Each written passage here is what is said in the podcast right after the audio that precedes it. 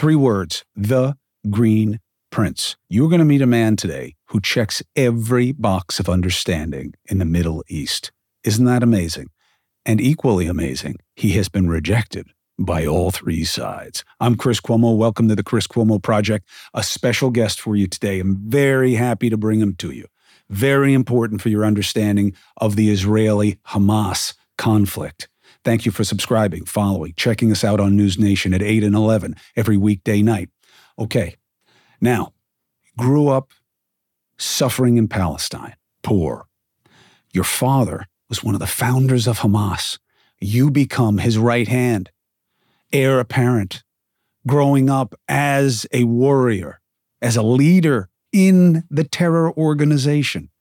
You then see that you are part of something that is making it worse for your people, and you switch to the side of the enemy and spend 10 years living the spy life at the highest levels. And all these wacko things are going on around you. Then you decide to come clean about it. And you move to America and they think you're a terrorist. And then you say, I'm done with all of this. And while you're floating somewhere in the Southeastern Ocean, of Southeast Asia, that is, this happens. And everybody seems to be getting it wrong in all directions. And you feel drawn to come back and speak the same truth that has had you demonized by all sides. Who else can say? You want to talk about Palestine? I lived there. Or you want to talk about Hamas? I was one of their main guys. Oh, you want to talk about Israel? I know their counterterror efforts because I was part of them for 10 years at the highest level. Oh, you want to understand what's happening in America? Oh, well, I've been here and understand what's happening. An American citizen who worked for the Israeli spy network and was a leader at Hamas amazing. And yet, and yet, I can't tell you how many people are going to listen to what this guy's going to say here and say he doesn't know what he's talking about or that he's some bought off guy or an ideologue. Amazing. The mix of ignorance and arrogance, but not you. You want perspective on truth. You want reality. You want experience. And that's what you're about to get. There is no one I have interviewed who has helped my understanding of the realities and the balancing of pain and purpose that we're seeing on all three sides. What are the three sides? The Arab world, the Israelis, but also the American influence and the American exposure. Mosab Hassan Yousef.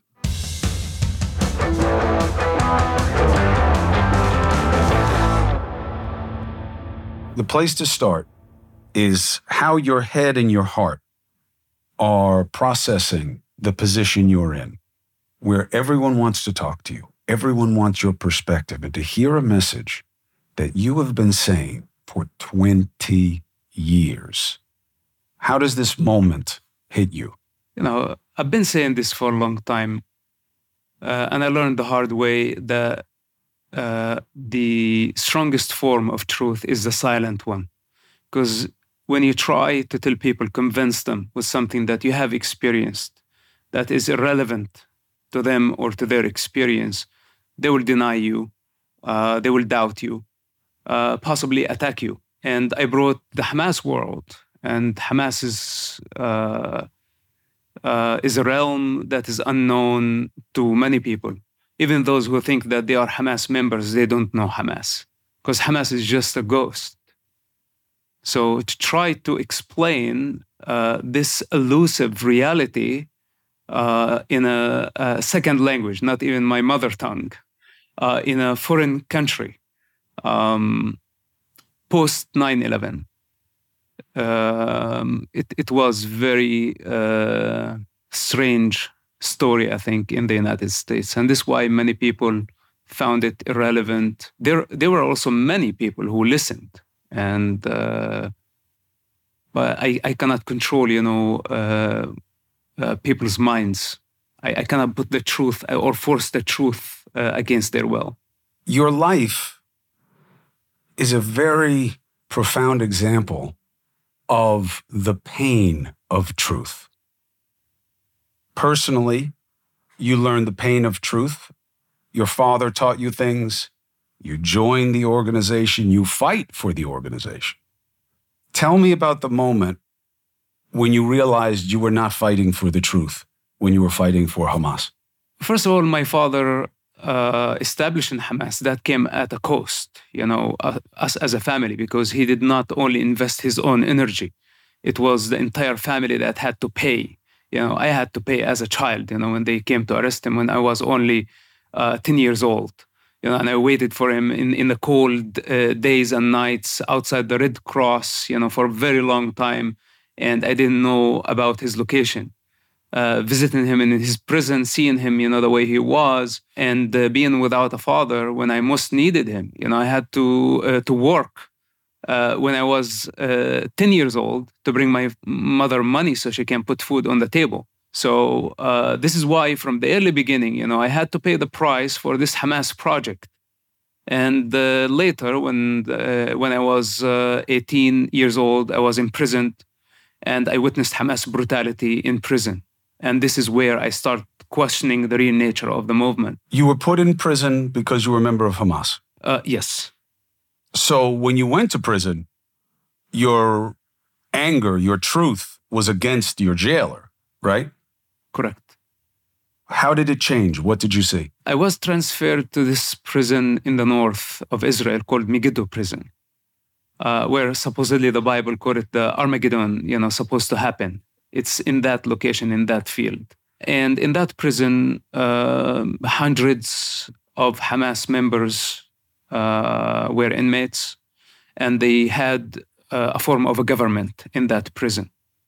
Uh, Hamas was outrageous, uh, and they wanted to know who gave information to Israel about their uh, secrets, about their cells.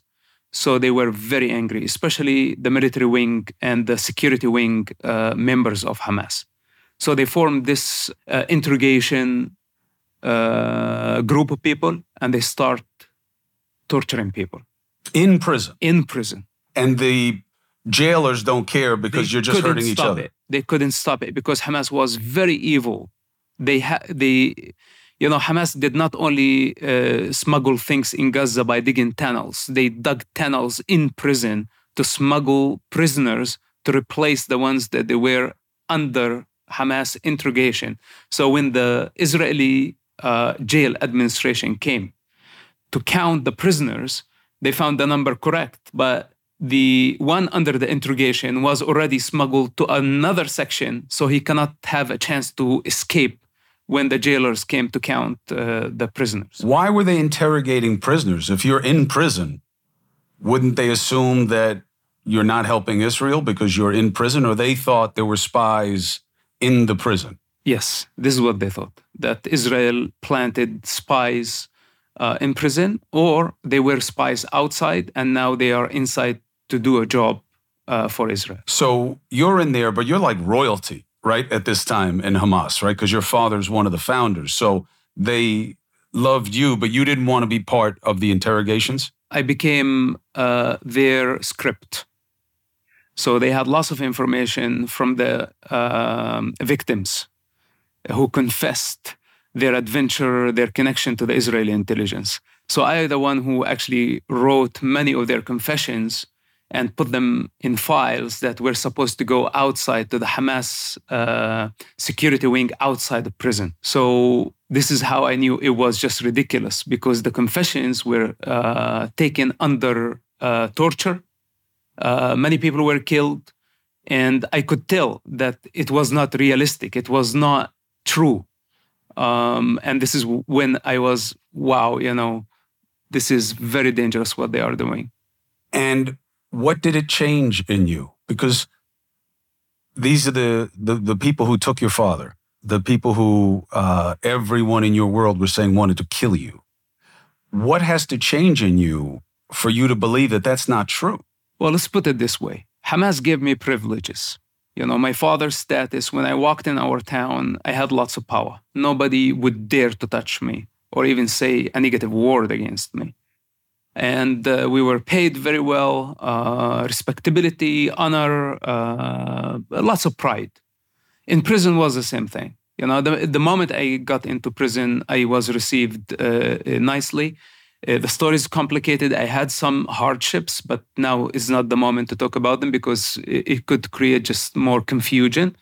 To keep it simple, uh, my father raised me to think like him, like a leader, not like a soldier. You know, and again, I consider myself from childhood that we were partners in this project. Now here I am in prison, and Hamas is forming a mini government in this prison. So I foresaw the future of Hamas based on this model in prison. And I asked myself the question what if Hamas at some point becomes a government? Is this how they're going to treat our people? Torture them? You know, uh, extract information, false information under torture, pressure, then kill them? Then what's the point of this entire project? You know, my father is something else. I loved him as, as my father.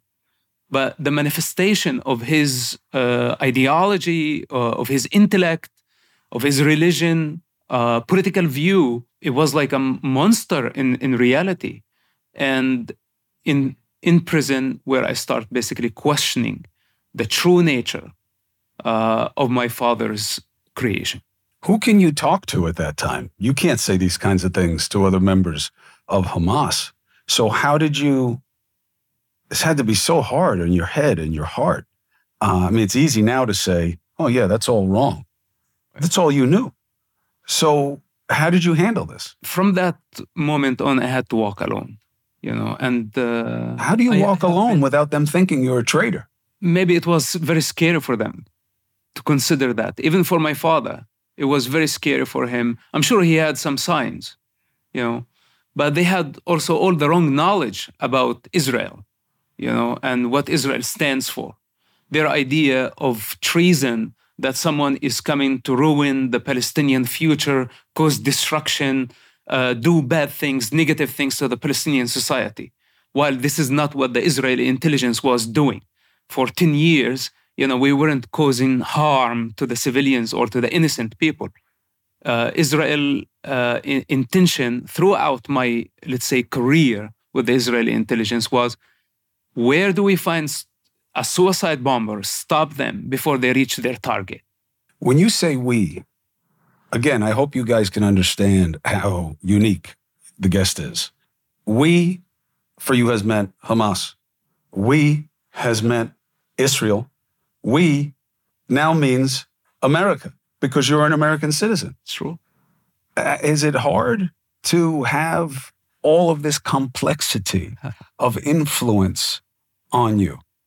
okay, you know, we live in uh, dependent uh, existence. We all depend on each other, and we are all the same. We are all children of God, you know. But sometimes, you know, uh, a group of us are going to be sick. Uh, we will have to uh, do quarantine, you know, or we, we have to isolate the bad vegetable from the rest of the vegetable, let's say. So when I say we, I mean everybody you know, I, I see myself in everything, and everything is in me. You know, I'm, I'm no different. So I speak on behalf of my mother, on behalf of my father, their uh, human suffering, and the human suffering everywhere. And this is when I say we, you know, I, I don't mean like a certain group of people. But I'm saying you have been, you have identified with each of the groups that are involved in this. All the rest of us are just with one. Yes, because I'm one with everything you know. But does not mean that i validate hamas. I can understand their position and their suffering and why they do the things that they do. But i cannot uh, validate their their action. I can see the american fear and anxiety you know of another uh, september 11th uh, but in the same time i cannot live in fear you know i understand why they are afraid i also can see the jewish uh, dilemma of will there be another holocaust you know, I can totally step into their shoes and feel the way they feel, you know, when they see all this uh, anti-Semitism. Uh, so uh, I feel everybody, but I cannot be anyone in the same time. What did it mean to you when American young people, many of whom are not stakeholders, meaning they're not Palestinian, uh, many of them uh, are not really that familiar with what has happened. When they took you and said, well, this guy is a traitor, he doesn't really know. He's just parroting the IDF script. What does it mean to you when you hear people dismiss your truth that way? When I made my choice to write the book some 15 years ago, approximately, uh, I voluntarily exposed my identity and all the work I did within the Israeli intelligence against Hamas. I was not exposed. There is a difference, you know, when you catch, let's say, a spy in action, then you persecute them and say it's like, oh, you did it for money, you did it for treason, we are going to execute you. But I migrated to the United States after a long experience in that field where, you know, uh, I loved my people and I loved the Israeli people. I understood uh, both point of views uh, and I went to the deepest possible level of two underground organizations that it's not easy to have access to. Then I moved to safety in the United States. But in the United States, I felt obligated that I have to document my experience. I have to write it down. I had no idea that it would become a New York Times bestseller. I just I dedicated the the work to my father. I wanted my father to step into my shoes and to see reality through my lens. So I wrote the book to him. And I knew that I would be labeled as a traitor. It's not I didn't know, I knew the cost. Of course, I could have moved on just like everyone else and started a new life and uh, I would have not been labeled as a traitor. But when I make the choice, basically, I'm telling my people, I know what you are going to accuse me with, and this is your biggest fear, but I'm not afraid of it because I'm willing to stand for my own truth and be alone on the ground of truth than being swayed among millions of sheep being pulled to the slaughterhouse. I prefer to stay alone, and I prefer, prefer to stay on my own. What does it mean that the truth winds up making you an outcast? What have you drawn as a lesson in this? My biggest lesson if you stay truthful, most likely mankind will crucify you because uh, most of us are afraid of truth. Most of us dwell in our delusion, in our comfort zone, we want it easy. We want the sense and sense objects. The truth somehow take us from our comfort into the unknown, right into face to face with death. And most people don't want to face death and the reality that all of us are going to die. And the risks that I, I took, they were very similar to that. You know, because given information about suicide bomber in a society where they praise suicide bombing attacks means that you will be shot, most likely killed on the hands of a mob. So, who wants to do this? You know, and those who just say, "Oh, you did it for money," or uh, "Someone can do it for money," it's ridiculous. I'm coming from comfort. I, we had all the money in the world. You know, we had lots of power. I did not need, you know, uh, someone to uh, to pay me to do something where I lose myself or I lose my comfort and uh, all the uh, privileges my father uh, uh gave me in that society. So, hence, I learned how to die for the truth. Because simply, in the most confusing moments of my life when I was there, you know, I'm contradicting and I'm going against my father. I'm working with his worst enemies. I don't know if they are taking advantage of me, but I always ask myself the question when I was on my own. I said, How can I go wrong by saving a human life? And that was the small flame that kept me going for about 10 years. That there is, it was not possible that I was doing something wrong by saving a human life. People I didn't know and they didn't know about my existence. And even though I contradicted the tribe and their interest. I contradicted my father, which I loved very much, and I saved his life. And I knew that I would bring shame on him eventually, and he would dis- disown me for saving his life. How'd you save his life? My father and his friends, all most of my father's class of Hamas rank of Hamas were assassinated during the Second Palestinian Intifada. If you look into the West Bank, he was could be the only leader in the West Bank that it was not killed and simply the Israeli intelligence the Israeli army uh, honored my work. You know, what I did there was tremendous. They saw it of a great value. We stopped dozens of suicide bombers. And that led somehow that my father was my cover. You know, without him, I, I wouldn't have the same cover I had. So uh, keeping him alive uh, served their interest somehow. And it was my condition that you don't harm my father. In fact, my condition was you don't harm anybody, you know. Uh, and I did my best instead of assassinating someone to arrest them. Uh, this was my strategy that I, I don't want to take part of killing uh, because this is where it was tricky and I wasn't sure. If you've been checking me out on the Chris Cuomo project, you know I'm into AG1, okay? I am into it. I do it every day, and I'll tell you why. I'm a big supplement guy, and I believe in it. But this works better. It's everything that you need vitamins, minerals, adaptogens, probiotics, one scoop, one glass of water, once a day, and I'm done. So I don't have all those different bottles anymore trying to figure out what I have to do at different times, okay? And that was a real struggle for me, to be honest, because a lot of these things don't take these on an empty stomach, don't take these with food in the morning. And now you know the whole, the whole deal if you're into it. And a lot of the stuff, I didn't even know where it was coming from. AG1, prebiotics, probiotics, digestive enzymes, right? Get that gut support, magnesium, B vitamins, uh, C, zinc, right? All of it in the right amounts, in the right combinations, okay? AG1 is the supplement that I trust, that I use to provide the support my body needs every day. And that's why they've been a partner for so long. I'm big with them. If you want to take ownership of your health, it starts with AG1.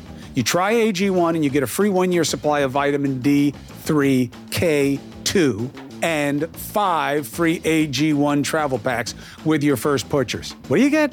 You get Listen to me. You get the AG1 free one year supply of vitamin D3, K2, and five AG1 travel packs. D3, K2. Google it. Okay, you got to take things in combinations. And you get the travel packs, very important because you can't bring the big amounts, right? TSA won't allow it. Go to drinkag1.com slash CCP. Drinkag1.com slash CCP. Check it out.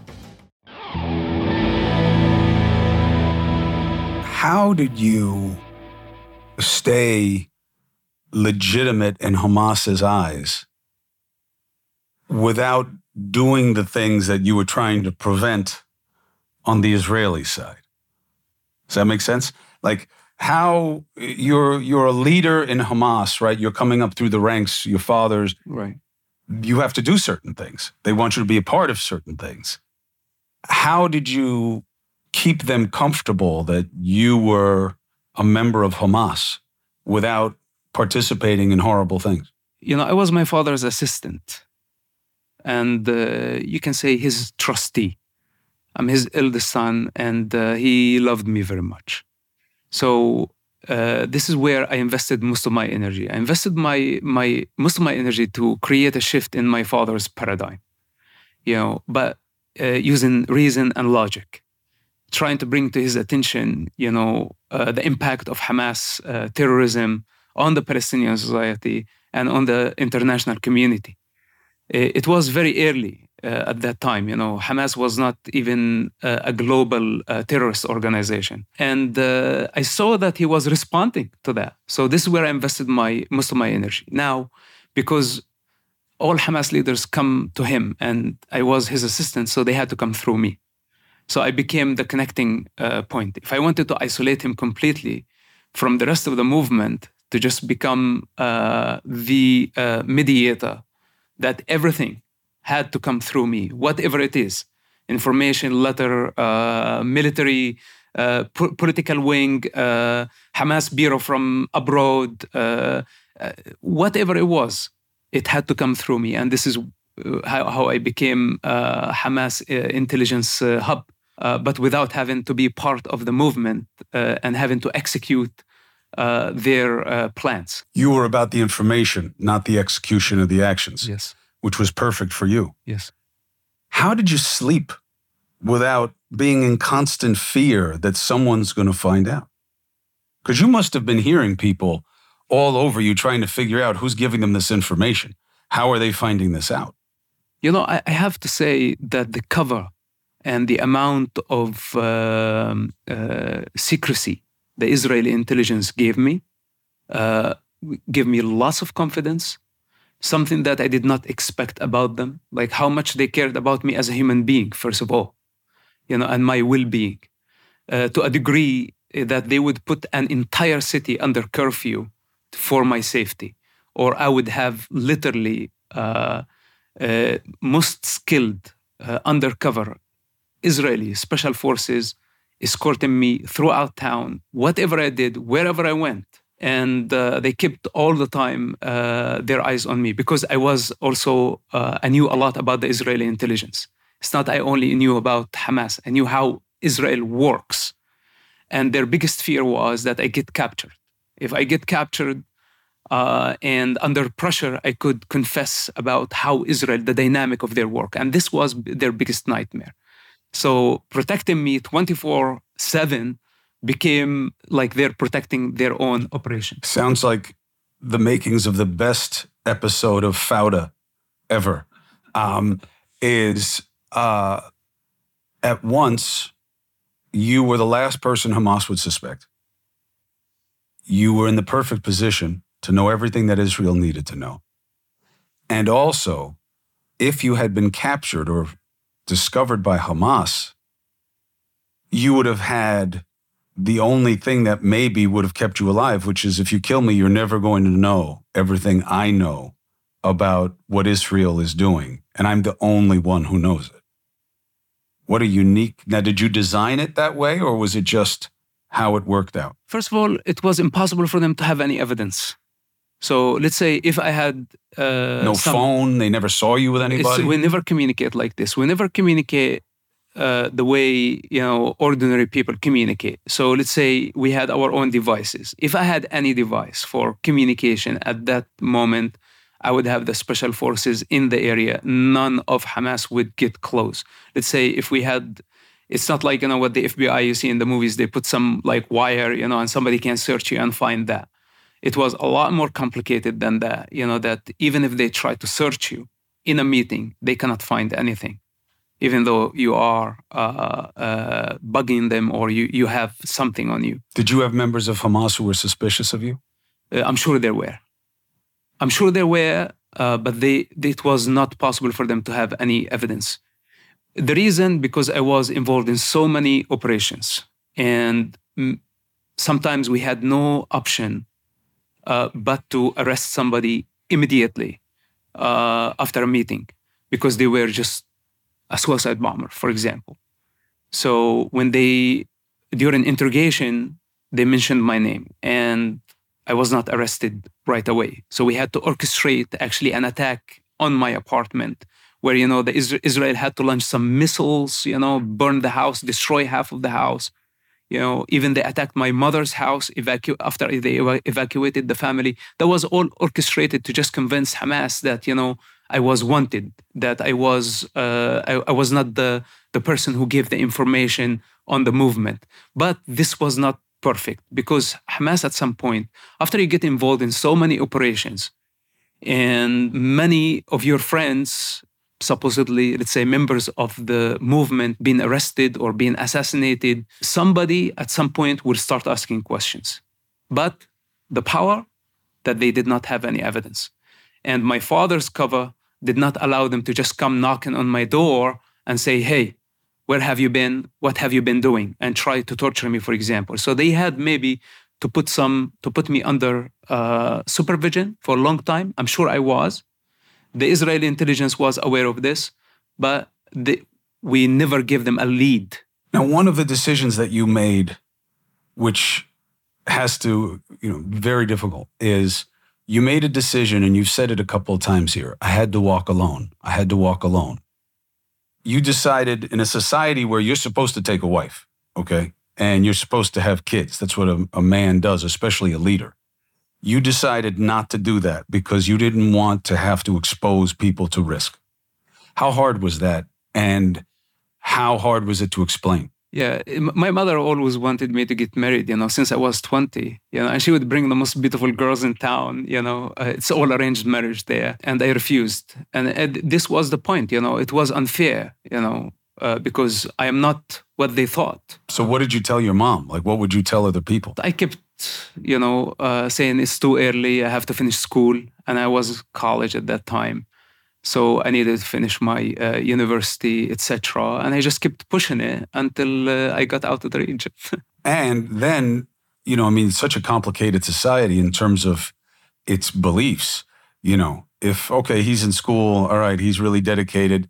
If they start to think, well, maybe he doesn't want to marry a woman because he doesn't love women, now you're in a place, you know, one of the strange things we're dealing with in America is the LGBTQ community supporting and to different degrees excusing Hamas, Hamas is not exactly a gay friendly organization. You had to balance all of these things. This is also very, very strange. You know, if Hamas was killing LGBT, you know, then America would like be a lot more serious than Hamas killing Jews.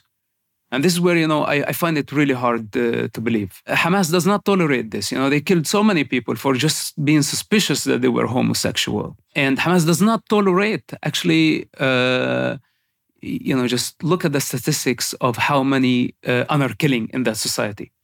And I'm not talking about uh, homosexuality or being uh, completely different, uh, transgenders and etc.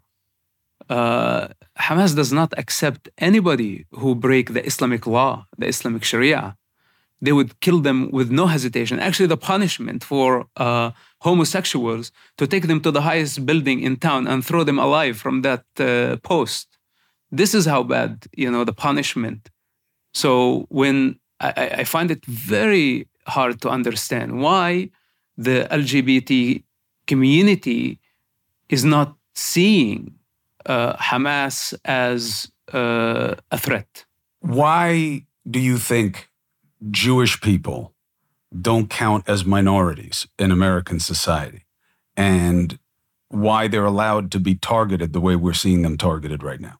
You know, Jewish people throughout centuries, you know, they, uh, it, the people who care about education, you know, uh, they work as a group and uh, they, they have achievements since the ancient empires. You know, they were the scripts, they were the accountants, and uh, hence they took very sensitive positions in governments, in uh, parliaments, uh, in science, uh, innovation, etc. And uh, w- even though they, they, they have been a, a minority throughout centuries, but they are very powerful minority. And people tend, you know, to uh, blame those who are in power, especially when there is shift in power. Uh, a government uh, rise, another government fall, an empire uh, rise. It's conditioned existence. There is always rise and fall of uh, a, a certain force. So they're seen as David and Goliath at the same time. Yes. And because if you were on a college campus and you said death to fill in the blank, any minority group, you would be done on that campus, unless it's Jews. It's the only time I've ever seen it. If you say no more blacks, whatever, whatever language you want to come up with, but that's the idea is to target this group.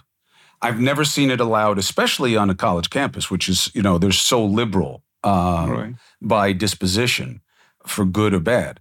Um, only Jewish people. And do you think that's because they're the only minority group that has achieved lots of power, such a high percentage yes. of that? So I guess that's why in the Middle East, it's the only time we've seen the little guy be stronger than the big guys who want to beat them up. Exactly. You know, and, and this is what happened in Israel. Uh, first of all, uh, the Jewish people came, came, as legal migrants and they came under the British mandate. Uh, uh and they had the connection uh, to the land, historic connection to the land, spiritual connection to the land. They did not come to steal land. They came as legal migrants. They bought the land. They developed the land. It started like farms, kibbutzim, and within no time, it became a superpower. uh, leading in technology, uh, the leading economy in the Middle East, the leading army intelligence uh, on a global level, uh, with a, a network uh, that is unheard of with the rest of the world. So, of course, you know, the Arabs look at this, you know, like basically migrants. They came and they took the lead in no time. While the Arab Gulf money, they have so much oil, so much natural resources, so much human resources. They have everything it takes to actually uh, build uh, the most powerful countries, but they're still behind. So this gap, you know, between the 7th century mentality and 21st century is the gap between Hamas and Israel, where you know Hamas advocates for for chaos, tribalism, revenge, vengeance, uh, blood feud, while Israel uh, advocates for all the values of not only the Western civilization, but one of the uh, most, uh, or say, richest uh, spiritual uh, religions in the world, with, say, the most advanced or developed religion, I would say. So, with, with that said, uh, the, the Jewish con- consciousness is not only exist of religion, it's existing of lots of experience of every direction of life, of every path of life. And this what puts them at odd with people who want to stay in the bubble of the seventh uh, century. So when they see women, you know, uh, freedom, when they see everything that makes Israel different, they are afraid to accept Israel as, as part of that region. But Israel has given high ground to people who want to support the suffering. The suffering in Gaza, I don't have to tell you. It's one of the only things that I've come at people about who were criticizing your interview on my show. I was like, well, don't say he doesn't appreciate the suffering. He grew up in the suffering. His people are the ones who are suffering. That's his blood there. And that's the one thing that's resonating in America that I think is a concern uh, for the Israeli pr- proposition is they Gaza's like a hellscape, and they're pounding them now and killing tons of people who it's hard to say are the people who are the threat to Israel. How do you explain that for people? How hard life is in Gaza, largely because of Israel, and how is that okay? Hamas started this war knowing uh, that it would bring wrath upon civilians. And this is their courtesy. This is what they wanted. They wanted to uh, turn the globe against Israel. They knew Israel would retaliate, and they knew that Gaza is one of the most populated areas in the world. They had a plan, and they knew that the world is going to uh, put lots of pressure on Israel. And this is where they actually uh, Hamas victory. If if Hamas, instead of being perceived as the terrorist, Israel becomes the terrorist, then Hamas has won. And this is what, what they want. Uh, because they always play the victim card, you know, and they always uh, want uh, a justification for their terrorism. But they don't realize that even if you were the victim, let's say uh, that the Palestinians had actually a just cause, let's say, uh, and they were oppressed by Israel. Let's say, for example, terrorism is still not justified. And uh, peaceful resistance is a lot more accepted in order for uh, Palestinians to achieve uh, their goals, especially in the 21st century. Well, Hamas does not believe in a peaceful resistance because they're obligated to jihad. They're obligated to use the sword in if uh, occupier took, let's say, their holy site, Al Aqsa Mosque. So they become obligated now. It's a it's a vow. It's a, it's a, it's now a religious. Uh, it's a holy war. It's not a national uh, political uh, war against Israel. I wonder if it's striking a chord now with a mood in America. America is getting harsher. Uh, I'm sure you've seen in your years here now. This used to be the country of sweet strength. Of course, there's hypocrisy. Of course, there's inconsistency. Of course, America has done things that it shouldn't have done at home and abroad. But it was never a place that the majority would put their arms around a strong man. it, it couldn't be about hate. It had to be about something positive. That's changing. Grievance is becoming very powerful in America as a mentality of being victimized by systems, by people, by wealth, by whatever. And maybe the reason we're seeing a surprising reaction in America is because the mood in America is changing. Right. And we don't just reject what you what you just said. I don't know that everybody embraces it the way they used to here, which is what was done to you is wrong. But two wrongs don't make a right. True. I think that we're sliding here in a different direction now where, you know, you did me bad, you did me dirty, and now I'm going to do you dirty. And a lot of people who voted for Trump, you know, there's a weird uh, paradox there where people will say, I don't like this about him. I don't like this about him. I don't like this. I wouldn't want him to be my father. I wouldn't want him to marry my sister. I wouldn't want this. But he's going to get after the people who are hurting me. That's new in America. And that's exactly the mentality that you're dealing with in the Middle East, which is, well, I'm going to come kill you now. And I'm going to do it in a bad way because of what you've been doing to me. We always rejected that here. Maybe this is the first time I've ever seen a group like Hamas get any kind of benefit of explanation by Americans. Well, I tell you why, because you know we attract uh, our kind. You know, we attract our type, and we project ourselves through similar uh, struggles. So uh, violence is dead end. Uh, you know, hence the Greek uh, philosophers came with a cure, you know, which is democracy. But it looks like also democracy is, is in crisis right now. You know, with all the uh, techno- uh, technological uh, revolution and the social media, that uh, 20 years ago, uh, most Americans did not sit watch TV to follow up with Middle Eastern problems unless you know America was involved in a war. Mm-hmm. Uh, nobody would have cared, you know, Palestinian uh, Israelis fighting. Okay, this is irrelevant to the American daily problem. But now everybody ha- has it, and everybody looks see, you know, children dying, and they they don't know the origins of suffering they they don't have the power of discernment. They don't have the knowledge. They don't have the information. They are so far and uh, so far from that reality. But they can just identify with their own pain with their own suffering because we are all humans. And as i told you from the beginning we are all dependent on each other. There is actually no difference. It's just different climate. You know but we are all the same. If a bunch of those extremists say here in the united states grew up in the middle east you know they would be developed into terrorists you know because sometimes terrorism is not only uh, to carry a gun and shoot people. You know it could be in thought. You know a very violent thought could be actually a lot more danger, dangerous. You know and th- that what makes my father for example his thoughts and ideas very violent ideas. You know he does not carry the gun. He doesn't know how to shoot gun you know, but others shoot gun on his behalf. So with that, with that said, you know, it's um, uh, hatred is a dead end. Violence is a dead end. You want to know what I love?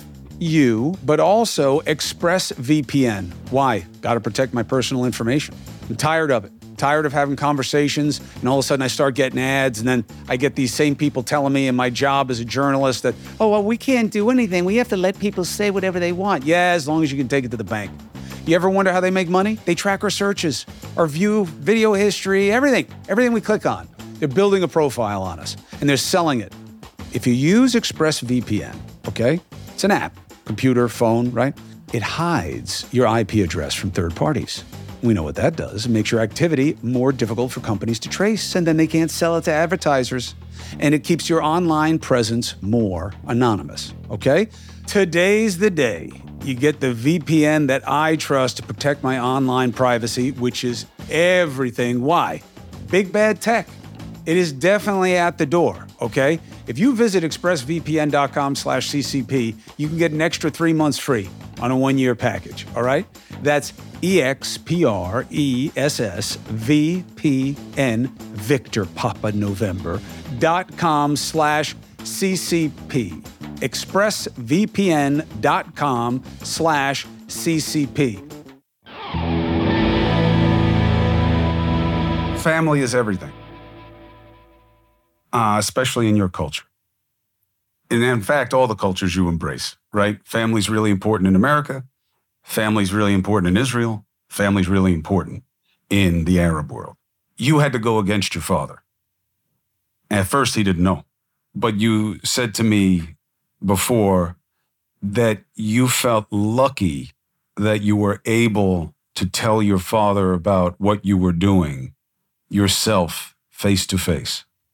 That would be the last thing that I would ever want to do. Right. Why did you consider yourself lucky? And what do you remember of that moment? Well, actually, it was not face to face. He he was in prison. It was high security prison for a while, and there was no communication between me and him. I was in the United States at that time, and I was writing the book. So uh, suddenly they moved him from high security prison to just some jail. I don't know what was the reason they did that. And at that time, I was in touch with my mother. So she told me, listen, your father has access to phone if you want to talk to him.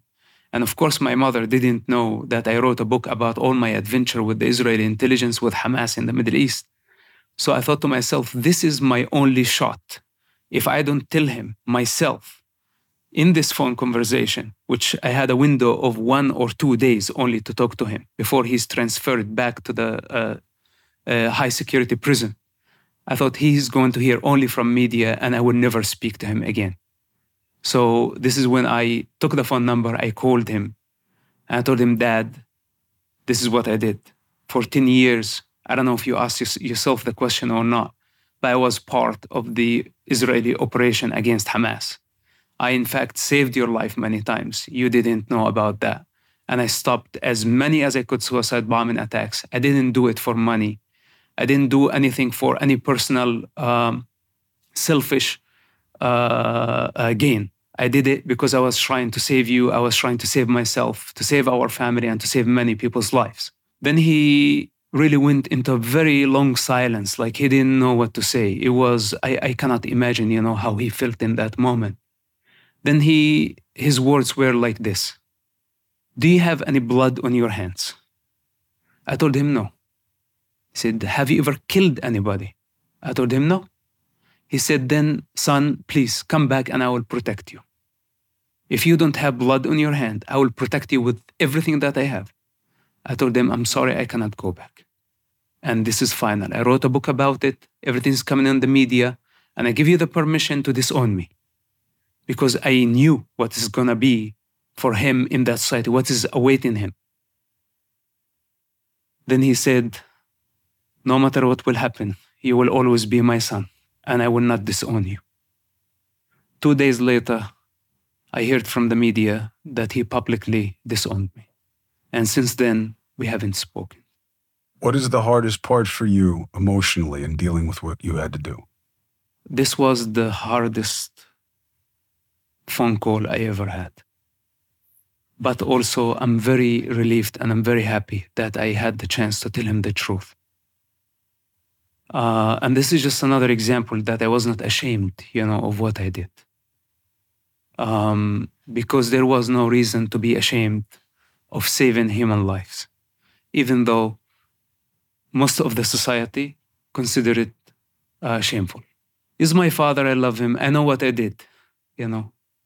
I saved his life, but he does not owe me anything, you know, because he gave me life before.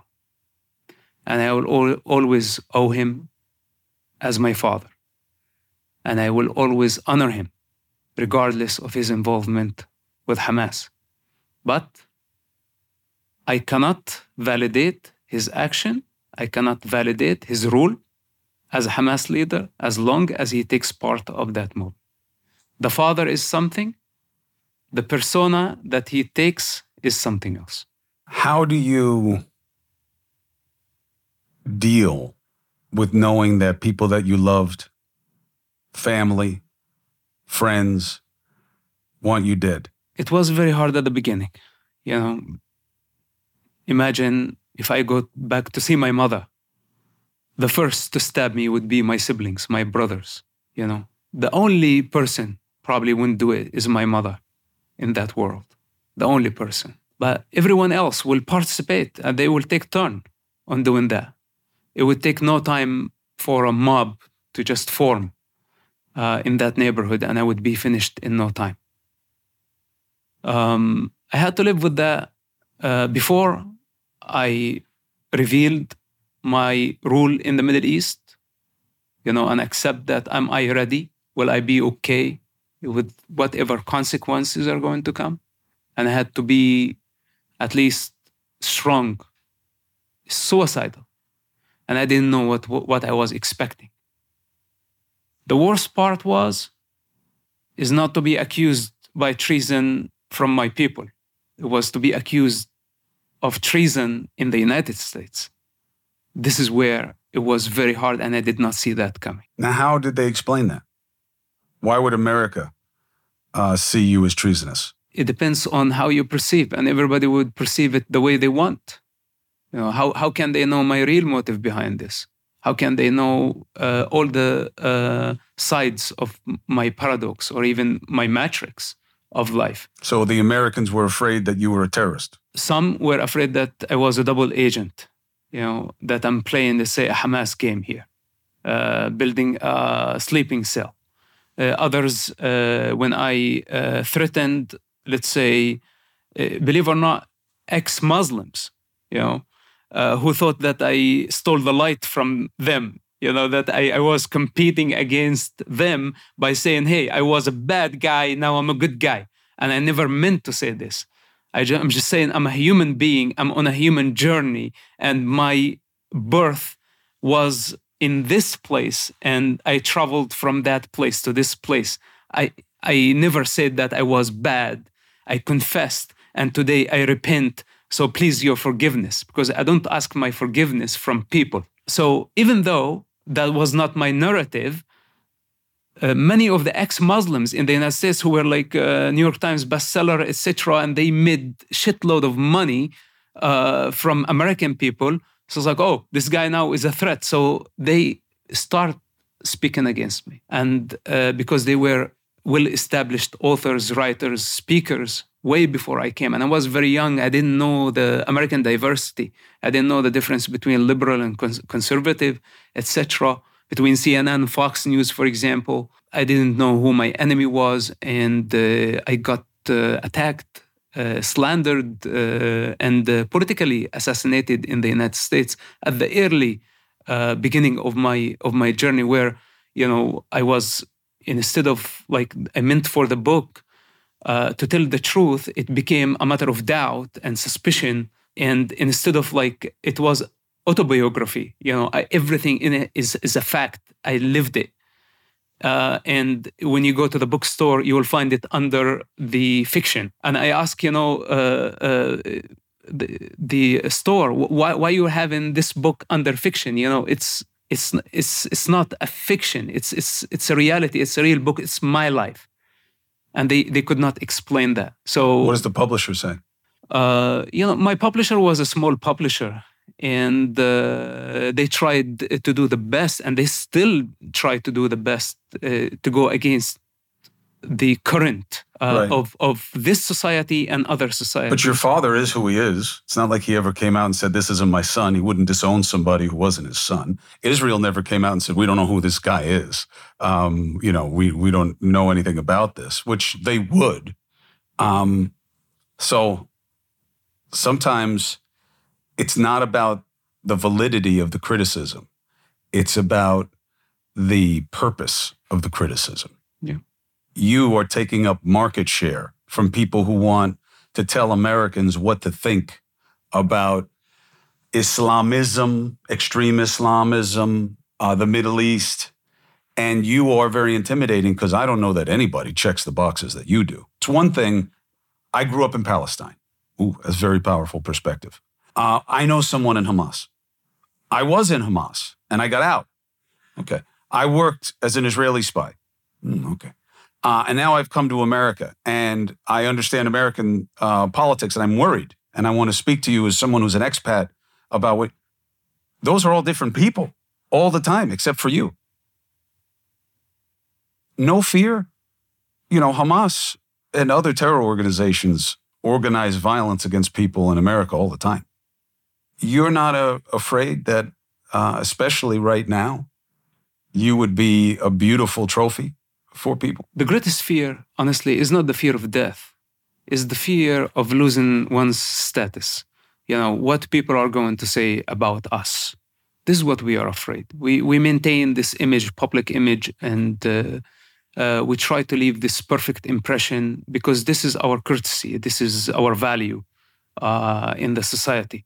And we go on our entire life cultivating and building and adding uh, brick by brick in, in this empire. It's all imaginary. You know, and uh, for me, um, uh, the real death was when I dropped the status. You know, even though it appeared for uh, a Hamas prince or the son of Hamas leader in that culture was like uh, uh, I was the center of the world, right? It's why it was very hard to drop that status, even though it was a rotten one. But when the person is holding so tight onto it, we don't realize that this is something that's actually against our evolution, against our freedom. And all it takes just to drop it and have the power to say, you know, my potential is much higher than this status. So I dropped the status, I crucified, to say, the ego of that society, and I had to build it from scratch somewhere else, somewhere new. But also here in the United States, you know, uh, I built something. It, it, I went against so many odds. The US government wanted to deport me. As I told you, some people unjustly accused me of things uh, many people misunderstood me. Many people uh, uh, thought I was a threat, you know, and they could not actually uh, validate my account somehow. I, I, I, could not prove it to them.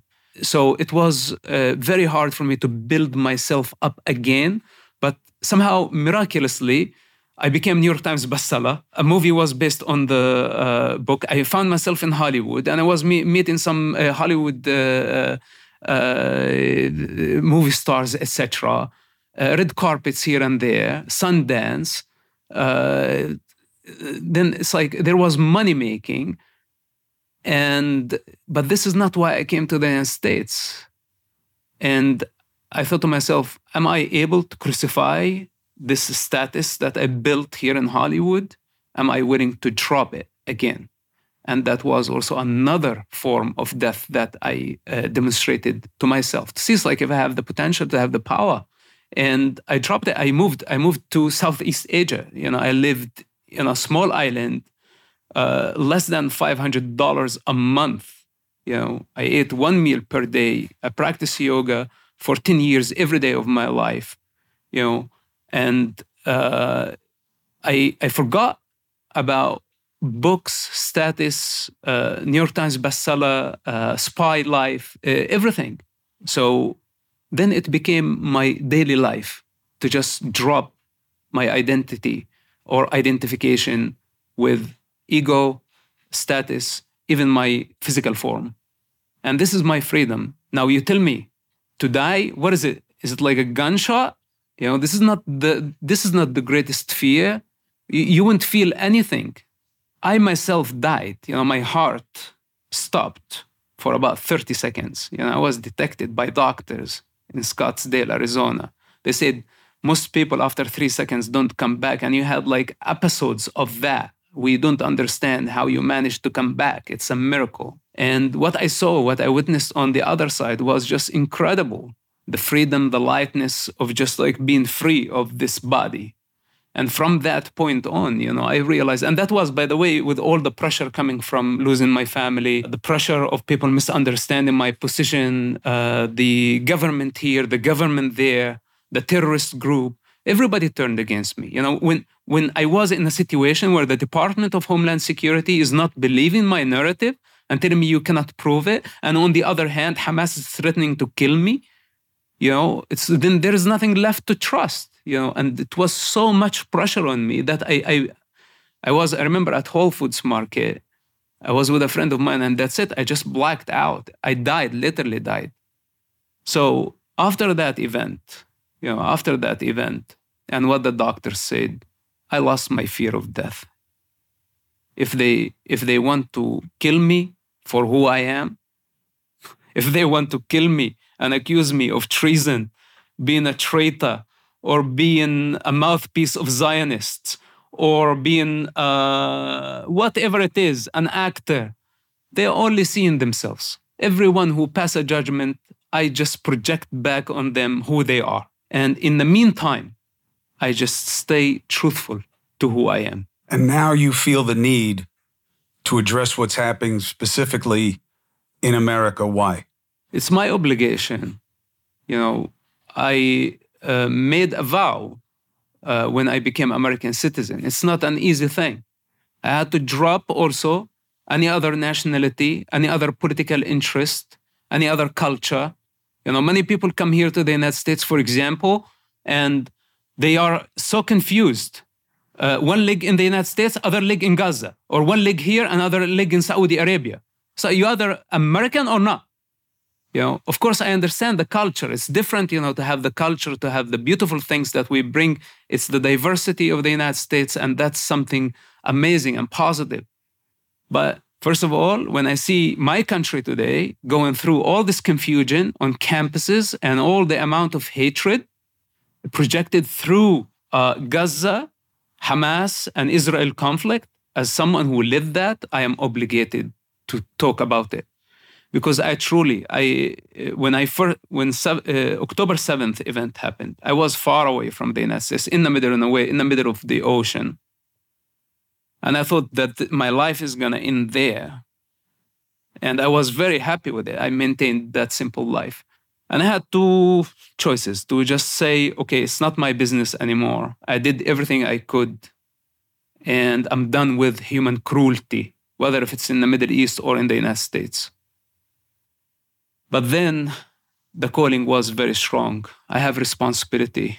And this is why I just took a flight and I came back. Here I am. You know, it has been a while before the pandemic. I haven't been to the United States. I have obligation. You know, this is a reality that I lived, you know, and uh, we cannot bring it to the United States. Instead, we need to understand it and be honest with ourselves so we can lend a hand to a struggling uh, region. And I tell you, the way is not blaming Israel on the death of the Gazan children. We need, uh, in war, people die. That's a problem. In war, people die. Children die. Actually, it's a miracle that we have only 10,000 casualties because we are talking about one of the most populated area on earth with the most barbaric savages living under and beneath the city using human shields. So it could have, if, if this was the United States, it could have been a hundred thousand people dying.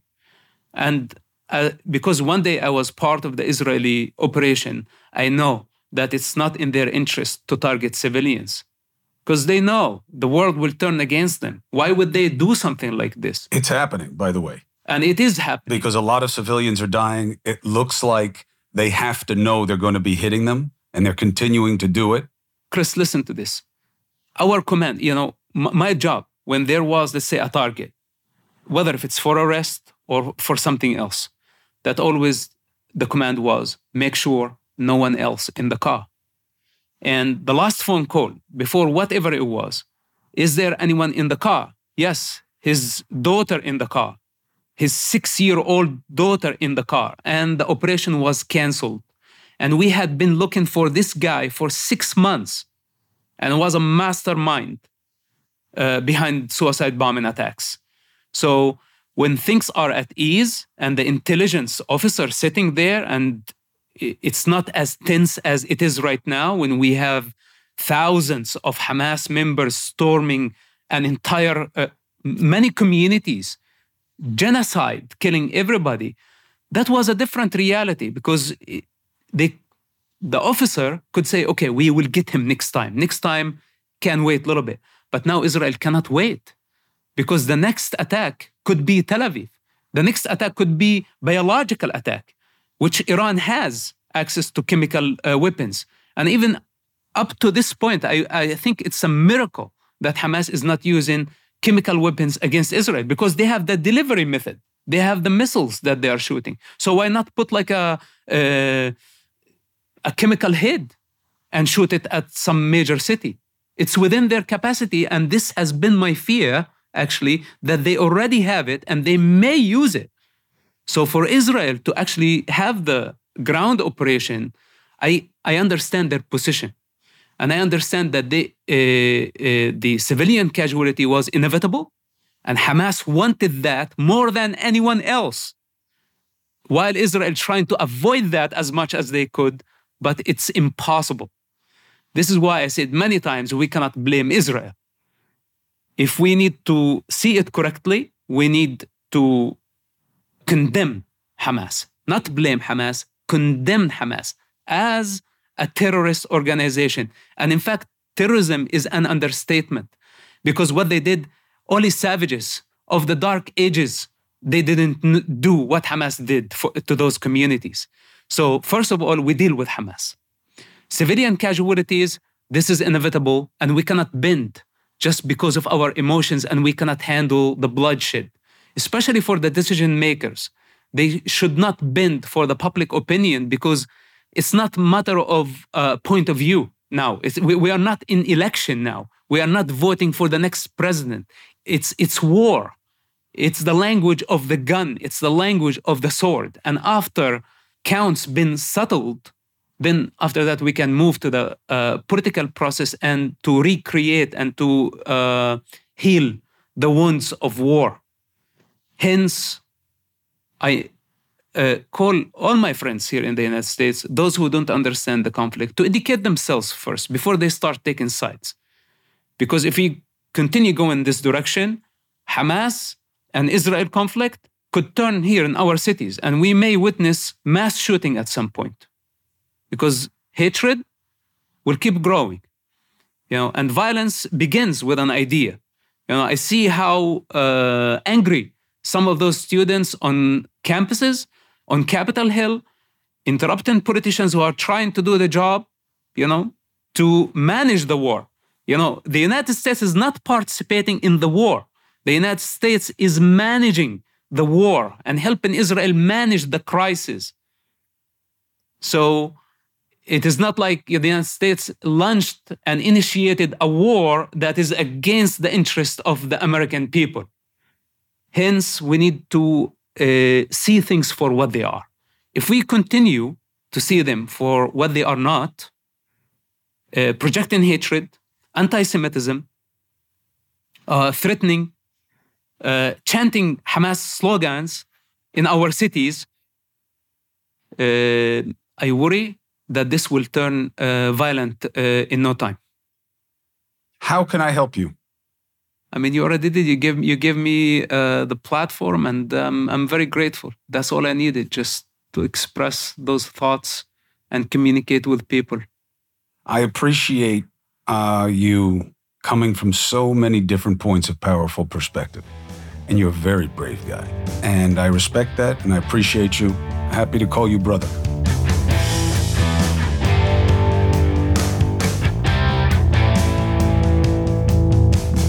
It is amazing to have the opportunity to hear about his experience. You should check out the film that's about him. You should read his book. Uh, and you should listen to his words because painful things really push you to want to have a simple judgment.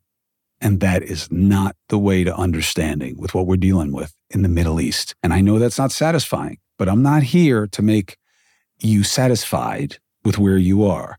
I am here to feed your ability to be a critical thinker. And so is he. Thanks for subscribing, following, checking me out on NewsNation 8 and 11 Eastern every weekday night. Let's get after it.